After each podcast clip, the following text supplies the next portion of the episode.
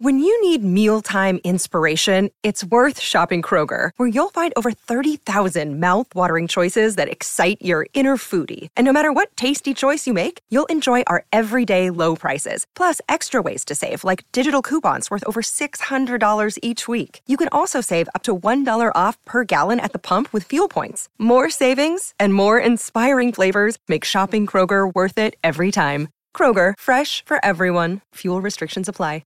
Jewelry isn't a gift you give just once. It's a way to remind your loved one of a beautiful moment every time they see it. Blue Nile can help you find the gift that says how you feel and says it beautifully, with expert guidance and a wide assortment of jewelry of the highest quality at the best price. Go to BlueNile.com and experience the convenience of shopping Blue Nile, the original online jeweler since 1999. That's BlueNile.com to find the perfect jewelry gift for any occasion. BlueNile.com. This episode is supported by FX's Clipped, the scandalous story of the 2014 Clippers owner's racist remarks captured on tape and heard around the world. The series charts the tape's impact on a dysfunctional basketball organization striving to win against their reputation as the most cursed team in the league. Starring Lawrence Fishburne, Jackie Weaver, Cleopatra Coleman, and Ed O'Neill. FX's Clipped, streaming June 4th, only on Hulu. Hello and welcome to the NUFC Blogcast. I am coming to you live from Crete. That's very random, yes, but I'll explain that. After going to the San Siro to watch Newcastle get a well-thought draw, 0-0 against AC Milan, we're going to review that game, talk about a few other bits, all on the NUFC Blogcast.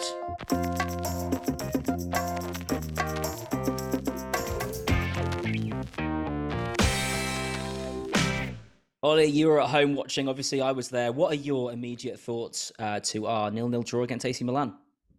I mean, I think the main takeaway from that is just it's such a good point, and it's just something to build on, isn't it? I mean, it's our first game in the Champions League for 20 years, and for the majority of the team who played and some of the guys who came off the bench, it was their first ever Champions League game. It was even Eddie Howe's first. I mean, he had admitted, I was a bit surprised, but he admitted before the game he's never actually attended a Champions League game. So you've got so many like debuts there, whether it's the manager or the players. So to go to the San Siro, to play in that atmosphere, to play against so many quality players and a team who, yes, they got thumped 5-1 off Inter at the weekend, but this was a team that in the Champions League reached the semi-finals last year. So to come away with a point, like I say, it gives us, it keeps momentum going. It's a clean sheet. And I think a big thing is it stops a rival in the group getting 2 more points. I mean, if they'd beaten us there, it's not just the fact we don't get any points; it's the fact they start with 3, which is huge when we're battling for those sort of top 2 positions. So yeah, performance wise, you could say we didn't really lay a glove on them, and it was a bit sloppy in possession, and we were a little bit timid. But some of those things are to be expected, given the occasion, given sort of the atmosphere. But yeah, defensively, we were just. We gave everything, and I think we deserved it in the end. We rode our luck a little bit, but yeah, really, really happy with the point. I think it's a really, really good start. Yeah, for me, I mean, it's interesting that we put our poll out, didn't we? Which was, would you be happy with the point? And most people said yes. So, you know, I think largely the mood is, you know, my immediate thoughts after the game were I was exhausted and thought we are so lucky to get away with a 0-0 draw, but very pleased with it, you know.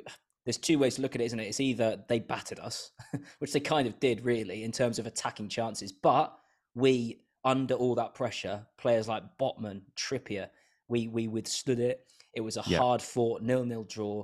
And ultimately you can say, do we deserve that? And it's an interesting question, isn't it?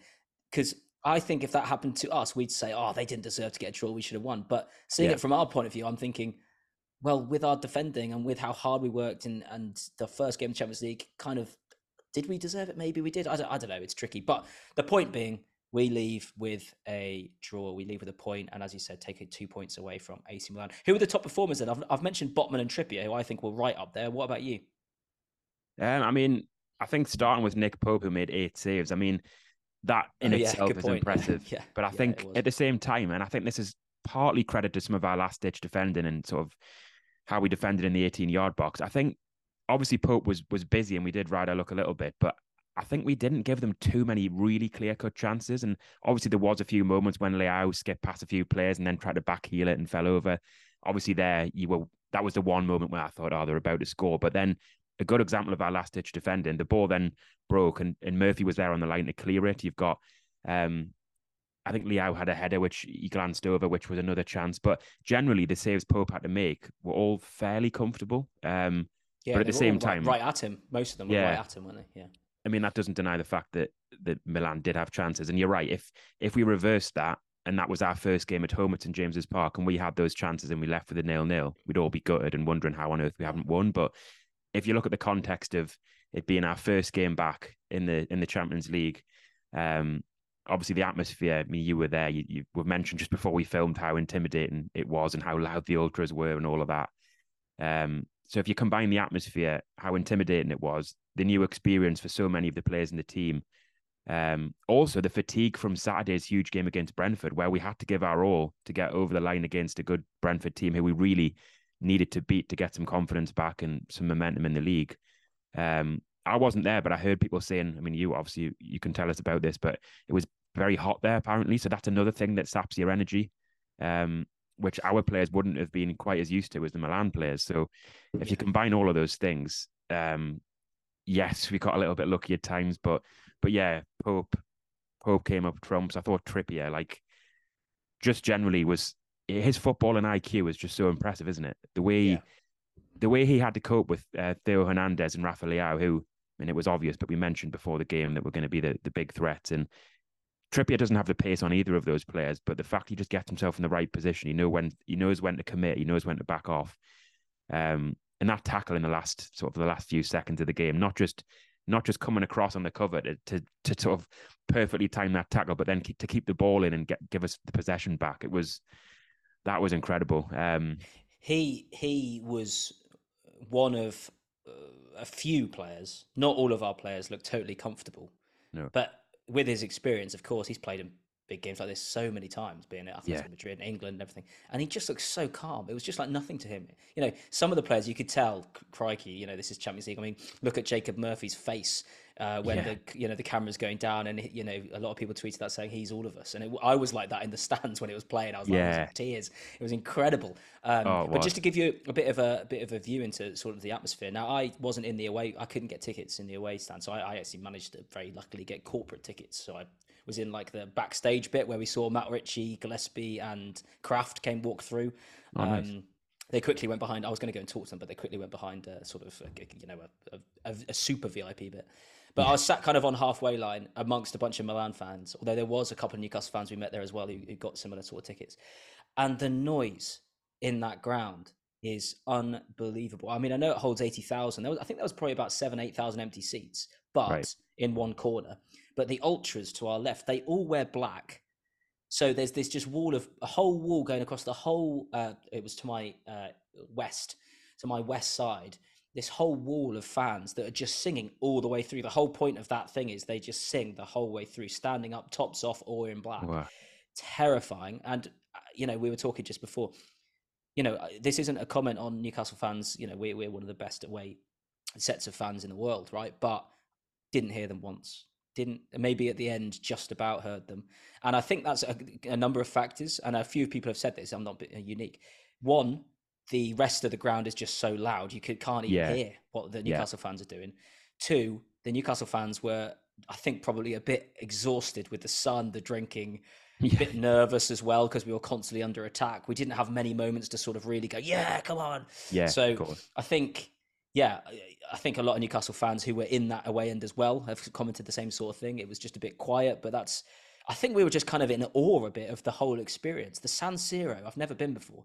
It was unbelievable. It was one of the best football experiences of my life, even though it was only 0-0. And yeah, it was just incredible. I think, like you say as well, the fact you didn't hear the Newcastle fans is maybe not always a reflection on them, but just a reflection of how loud the AC Milan fans were. And like you say, the mixture of the heat, the drink, some people might have peaked too soon and started drinking early and stuff, which is, to be fair, I don't blame them. But I think as well... They definitely did a lot of them. Yeah. You should have seen them walking into the ground. Also, I think when it's a backs against the walls kind of game where you're nervously hoping you can hold on, it's hard to build as much of an atmosphere in the away end. Like you say, when there's not many attacks and when you're watching cross after cross come in and you defend it, obviously... When people are nervous, they tend to go quiet. When you're on the attack, it's the other way around. So, but yeah, I mean, what an experience for everyone who went. I kind of wish I could have come now, but yeah, it wasn't to be. But yeah, what a well. Let's try Dortmund away. I'll pull a few strings. I'll try. But no, just to say as well, just to kind of finish on the atmosphere, because we can't talk about it for too long. But the Champions League, right? Whoever's like their PR people, they've just absolutely nailed this. The music. The thing in the centre shaking it, just the atmosphere, everything about the Champions League just makes it so special. I cannot wait for in 2 weeks' time at St James's Park, right? Who are we playing? PSG, is it? So that's going to be brilliant. And War Flags, I saw tweeted today saying, with a pitch to the San Siro and the kind of the display they did, just saying, you know what to do with an arrow down to donate. So if you want to donate to War Flags, please do. We're not affiliated with them in any way, but they do incredible stuff. I've donated to them before. They have turned the atmosphere up at St James's Park to 11, as they say, and can't wait for PSG at home. I'm never going to get tickets unless I don't know how I'm going to get tickets. I'm not going to be able to, but you'll be there, won't you, Ollie? Yeah, well, I was going to say I'd do my best to help, but it's really hard now. I've got 3 season tickets: me, my dad, my brother, and then when it comes to getting an additional ticket, it's almost impossible. Now you're in a ballot and things like that, and so yeah, it's really really difficult, isn't it? And to be fair, it's been. I would guess it was sold out a while ago. So, but yeah, so I'm not complaining because I did get to go to San Siro away. So there you go. Players who struggled. Should we talk about them? Just a few more, just final bits on the ones who I thought did well. I mean, one player who I saw was getting a lot of criticism on social media, which tends to be a theme now, was Dan Burn. And I know in the first half, a little bit like the Brentford game, he was a bit sloppy on the ball. There was one moment in particular where there was a ball down the line for Gordon, which he just kind of booted out of play. It was an attempt to play the ball down the line, but he just got it all wrong. And I know they are frustrating moments when they sort of really want the team to sort of show their quality on the ball and do what we know they're capable of and get forward and cause problems. So it is frustrating to lose the ball cheaply against such a good team. But to me, that's not going to decide the game when Dan Burn just plays the ball out of play. The moments that Dan Burn really stepped up in that second half, he made 3 or 4 really sort of top quality defensive clearances, headers. He's the sort of left back who, if you're going to base him on the modern day fullback who bombs forward, who shows quality in possession and has that all round game, then you're going to be a bit underwhelmed. But we all know Dan Burn's strength isn't what he does on the ball. And for me, for all the talk of we should have played Lewis Hall and Lewis Hall would have given us more going forward, I think what we would then have lost defensively in those backs against the walls, headers at the back post, if we'd played Hall, that could have been the difference between sort of drawing and losing. So I think, yes, Burn has his limitations, and I understand there'll be moments where maybe Sheffield United away, maybe Burnley at home, you want to play a more attacking left back. But I just think Burn deserves a lot of credit for the way he got in those good positions in the box defensively. He won those headers that were massive. I mean, in the ground, it did, in the first half, it was... It's nothing new. When AC Milan, the technical ability they have, and then it would come to Burn, who'd stuff something up. It was quite obvious that technically he's obviously behind AC Milan and a lot of our other players. And that we know that, right? I was going to say, we know that, of course. First half, I think he was quite poor. Second half, I thought he was so much better. Much better. Totally agree. Because I think in the first half, we had a little bit more of the ball. And that was kind of the weird thing about this game, because I was sat there thinking, well, especially the first 10, 15 minutes, I think we settled into it quite well without really causing problems or creating chances. We looked fairly comfortable, but we also looked a little bit timid on the ball. I think we were partly nervous, which is to be expected, but partly wary of overcommitting because we knew exactly what AC Milan had at the other end. I mean, if you suddenly give away the ball when you're high up the pitch, it's Rafa Leao isolating Kieran Trippier, or down the other end, it's Dan Burn being run at by, is it Chukwueze, the right winger, who you could see he was absolutely rapid, but he didn't really get a chance to go past Burn too much. But I think with that in mind, we were wary of losing the ball high up the pitch, and we were quite, rather than turn and sort of run beyond the midfield, we'd pass it back to the defenders or go back to the goalkeeper, which is to be expected, I guess. But we could have been a little bit braver on the ball. But then again, had we taken more risks on the ball and tried to commit more bodies forward, do we get the clean sheet? Do we get the point? Maybe not. So the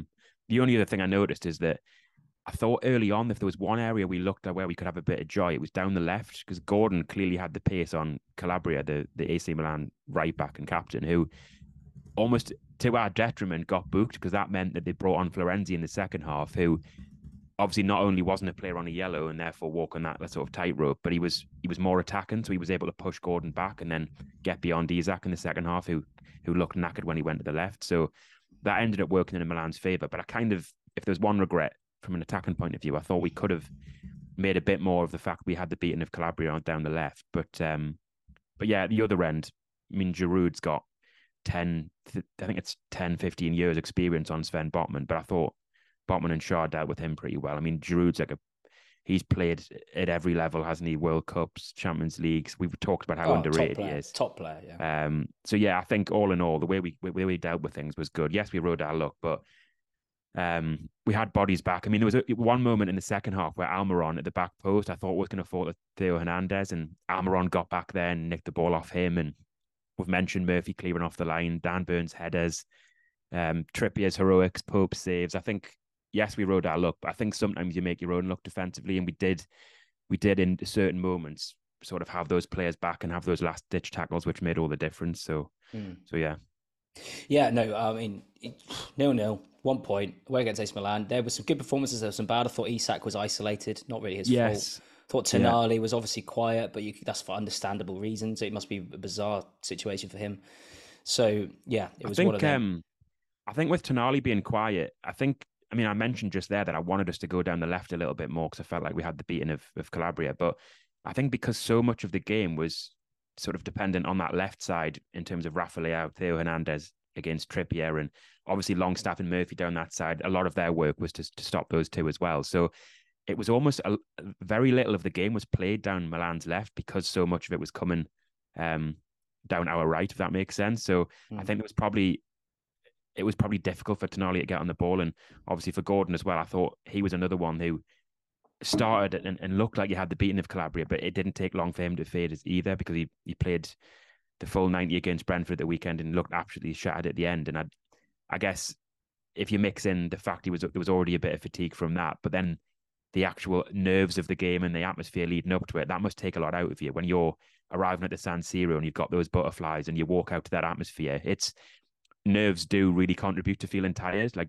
we've all felt like before when we're really nervous about a big presentation you've got to do at work or something in your life that you're nervous about, it takes energy out of you. So if you mix sort of Saturday's huge effort to beat Brentford with the whole build-up and the occasion at the San Siro, then and then the run around they gave us at times, all of that contributes to some tired legs, doesn't it? So yeah.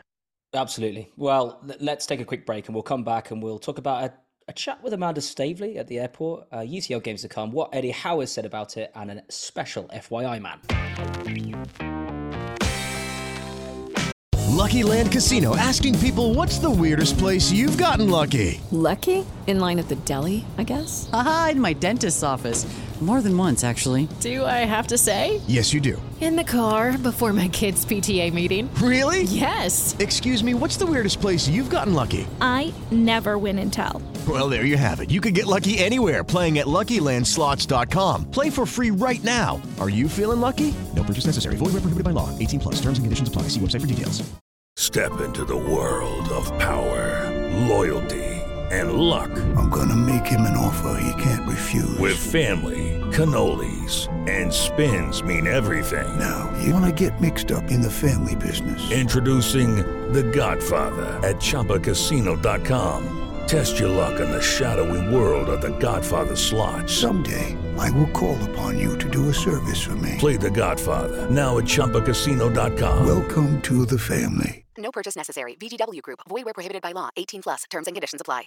I'm Victoria Cash. Thanks for calling the Lucky Land Hotline.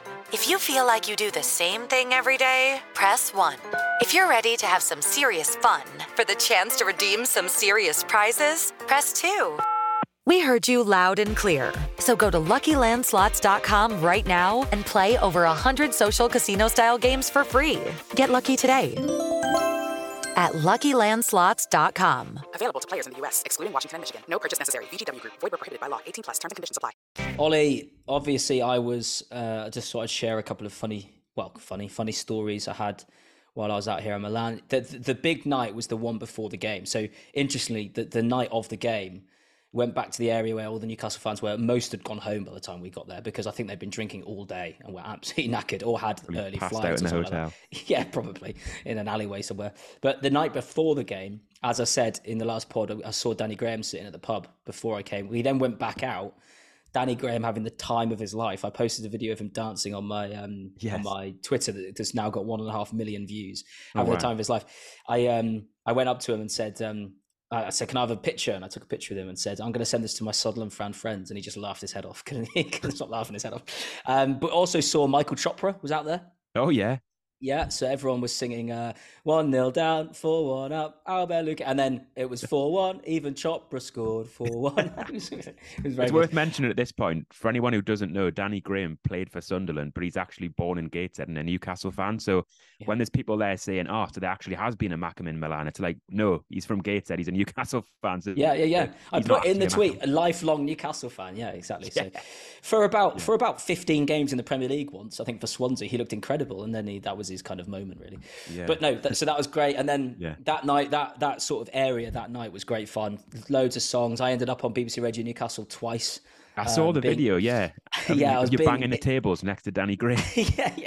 Brilliant. So the first one was before I'd had any beers, and it was just like an interview saying, and I was like, looking forward to it, whatever. Very, very eloquent, And then later on, after maybe 3 or 4 beers, just me smashing the tables. Anthony Gordon, so good.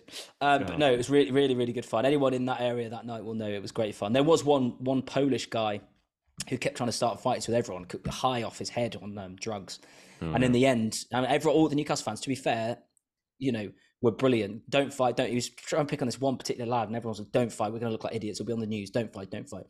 Eventually, some massive Newcastle fan, who I was scared to say hello to, just went up to him and absolutely walloped him, which isn't great, but then the Polish guy went off and ran off, and that was that. But the amount of sort of intimidation that it took to get someone to do something, it was mad. And then obviously we had that really sad news that night of the Newcastle fan, I can't remember his name, who Eddie Mackay, is like a 58-year-old who was there with a friend and his son, I think. And he got macheted because when he was running away, he's got 2 knee replacements and he fell over. I mean, you're attacking someone like that. It's just thank goodness he's okay now. He's back home and he's stable and he's recovering. Yes, I saw that. But I think he got macheted in the back and both his arms or something. Yes, I think that was right. Yeah. So and that was right. That happened about, I think it was like 150, 200 meters from where I was staying.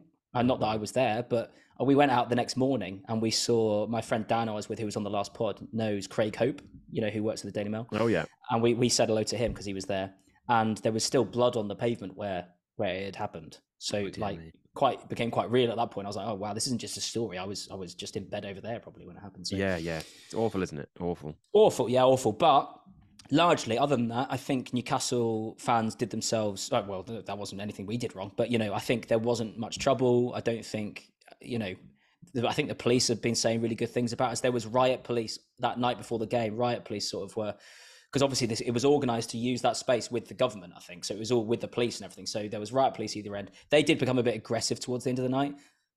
Fans, we had to go past them to get to our hotel. Dan did. And they pushed Dan back in. And Dan was like, well, I need to go that way. And they were pushing him back in saying, you can't go this way. He's like, our hotel's over there. So, they were a bit unnecessarily aggressive. Right. So I'm actually really pleased and surprised that no big thing kicked off, and really proud really that nothing bad happened.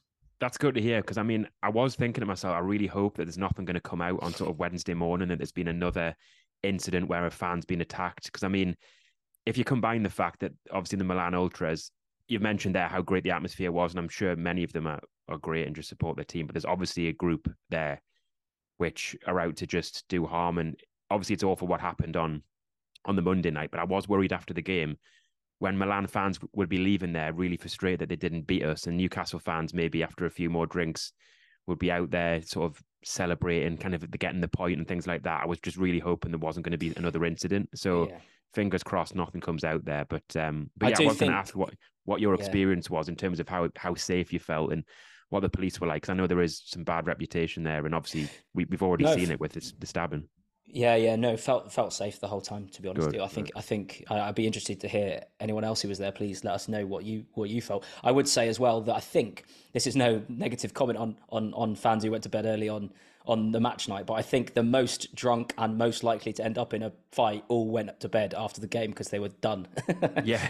So all the really rowdy lot who after a couple of drinks might make a poor decision in life, just like I do if I've got too many poor, not in that way, but the ones who are likely to end up, I don't know, ending up fighting riot police or chatting back, I think they're in bed, so there you go. Yeah, well, probably just as well then, yeah. A pretty cool story though as well. My friend Dan, who came on our last podcast, and shout out to him because everything he said was exactly how AC Milan attacked us down that left side. So well done, Dan. I think we all knew that, but Dan, articulated it very well. He was at Heathrow Airport, passport check-in, and he was next to Amanda Staveley, and he had an interesting chat with her. In fact, let me get it up, what she said. So he told me, he said, oh, where is it? I'm going to have to edit this. Yeah, it was interesting. I know you sent me this, I think it was last night, and it was interesting to see what she'd said, and it doesn't surprise me that she got chatting because she does seem really sort of just genuine and quite bubbly and happy to speak. So it's really nice. She apparently said she was so proud. She adores Eddie Howe. My mate Dan mentioned, is it Thiaw? Oh, Malick Thiaw, yeah. Malick Thiaw, the Milan centre-back. So we should sign him. And Amanda said, oh, yeah, that's great. And she wants to get the right-back and left-back, Hall and Livramento, playing. She particularly loves Tino Livramento. And she feels like all the players' mums, is what she said. Yeah. So, and she texted every single player at the end of the game, saying how proud she was. Yeah. So there you go. There's a little exclusive for you. I love Amanda Staveley. Really love her. She does seem extremely nice, doesn't she? Yeah, like if you watch the documentary, she constantly like grabbing Eddie Howe's face, kissing him, hugging just everyone. I mean, it's a bit overwhelming. If she did that to me, I'd get a bit annoyed really, but she's so nice. It's like, no, it's a bit too much. Yeah. So overall an amazing experience. Let's just do a couple more things. So what are the next UCL games? What are the games we've got to come? How's it looking, I suppose? I mean, this is the thing. I think this is another reason why the point feels so good, because not only does it give us something to build on in the Champions League. And it's a little settler for us, like any of those nerves that we felt. And like, what's that phrase? You could have almost got, what's the phrase of when you're somewhere and you almost feel like you shouldn't be there? Imposter syndrome. Yeah. So if we felt that a little bit, or maybe just felt a bit overawed by the occasion, we've got that out of our system now. We've got the result. We keep the momentum going. We keep a bit of confidence. Like, we know we deserve to be there. And what's great now is we've got that point going into home games against PSG on the 4th of October. So that's, 2 weeks in a day from the Milan game. So that's on a Wednesday night. We've got PSG first, which is going to be tough, but under the lights at St James's Park with a point under our belt, that's going to be amazing going into that one. And then after that, we've got Dortmund at home. So we've got two back-to-back home games that are coming up. Then we've got Dortmund away. Then we've got PSG away. Then Milan at home. So yeah, I think having a point going into those two games, it settles us, it gives us a bit of confidence.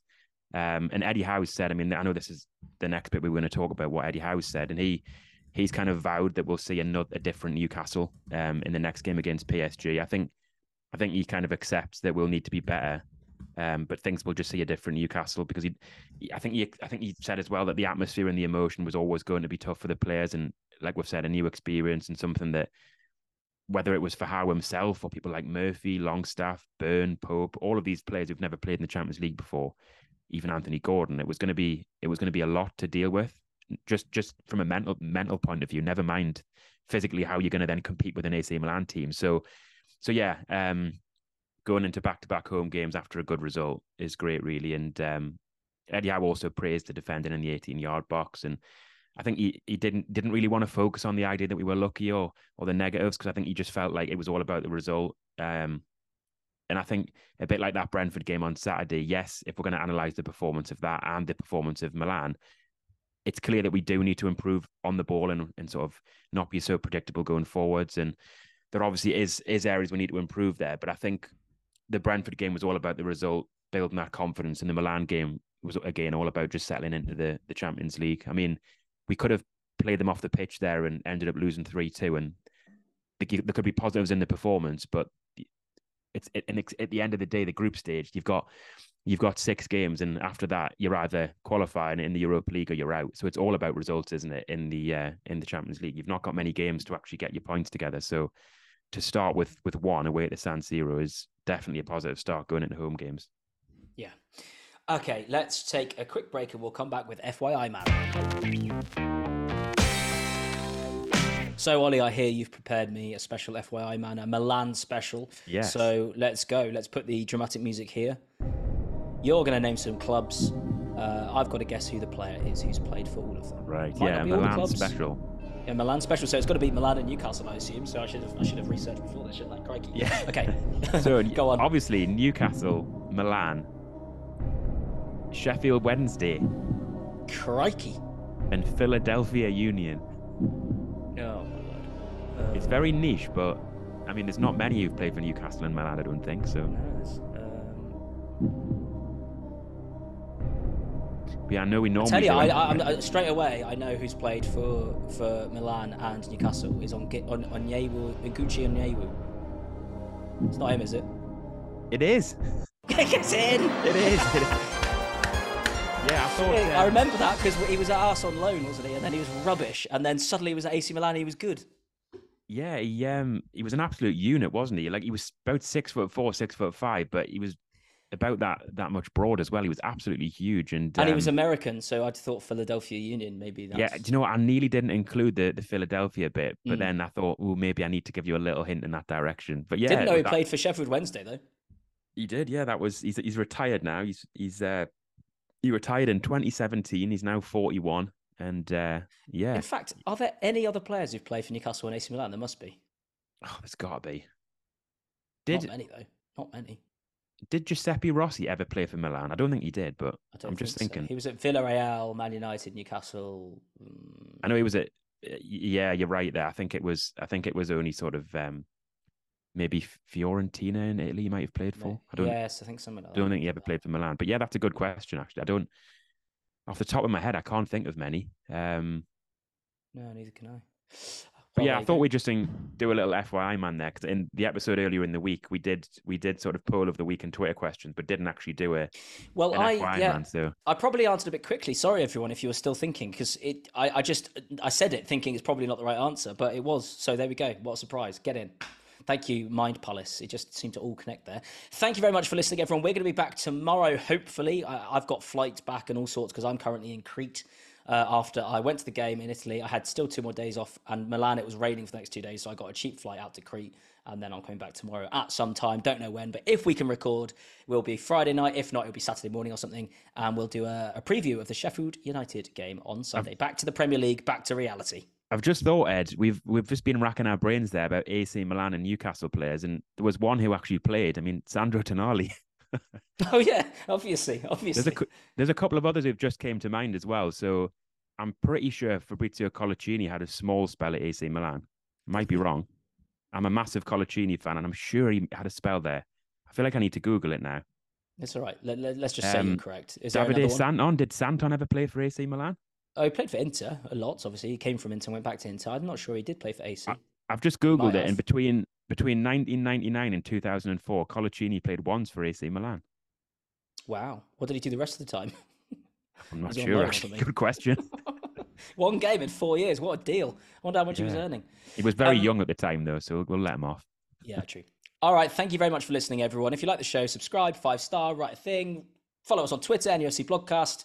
We'll be back tomorrow or Saturday with a Sheffield United preview. Say goodbye, Ollie. Thanks for listening, everyone. See you later.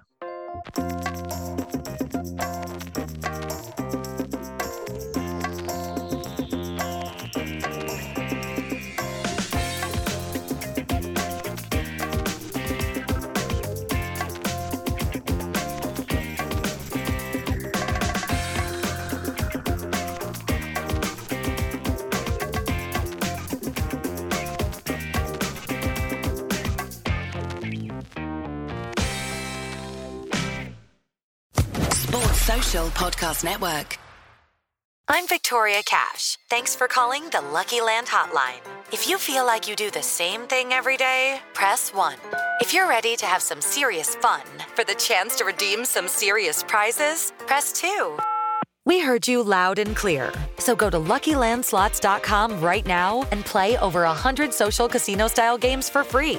Get lucky today at LuckyLandSlots.com. Available to players in the U.S., excluding Washington and Michigan. No purchase necessary. VGW Group. Void where prohibited by law. 18+. Terms and conditions apply.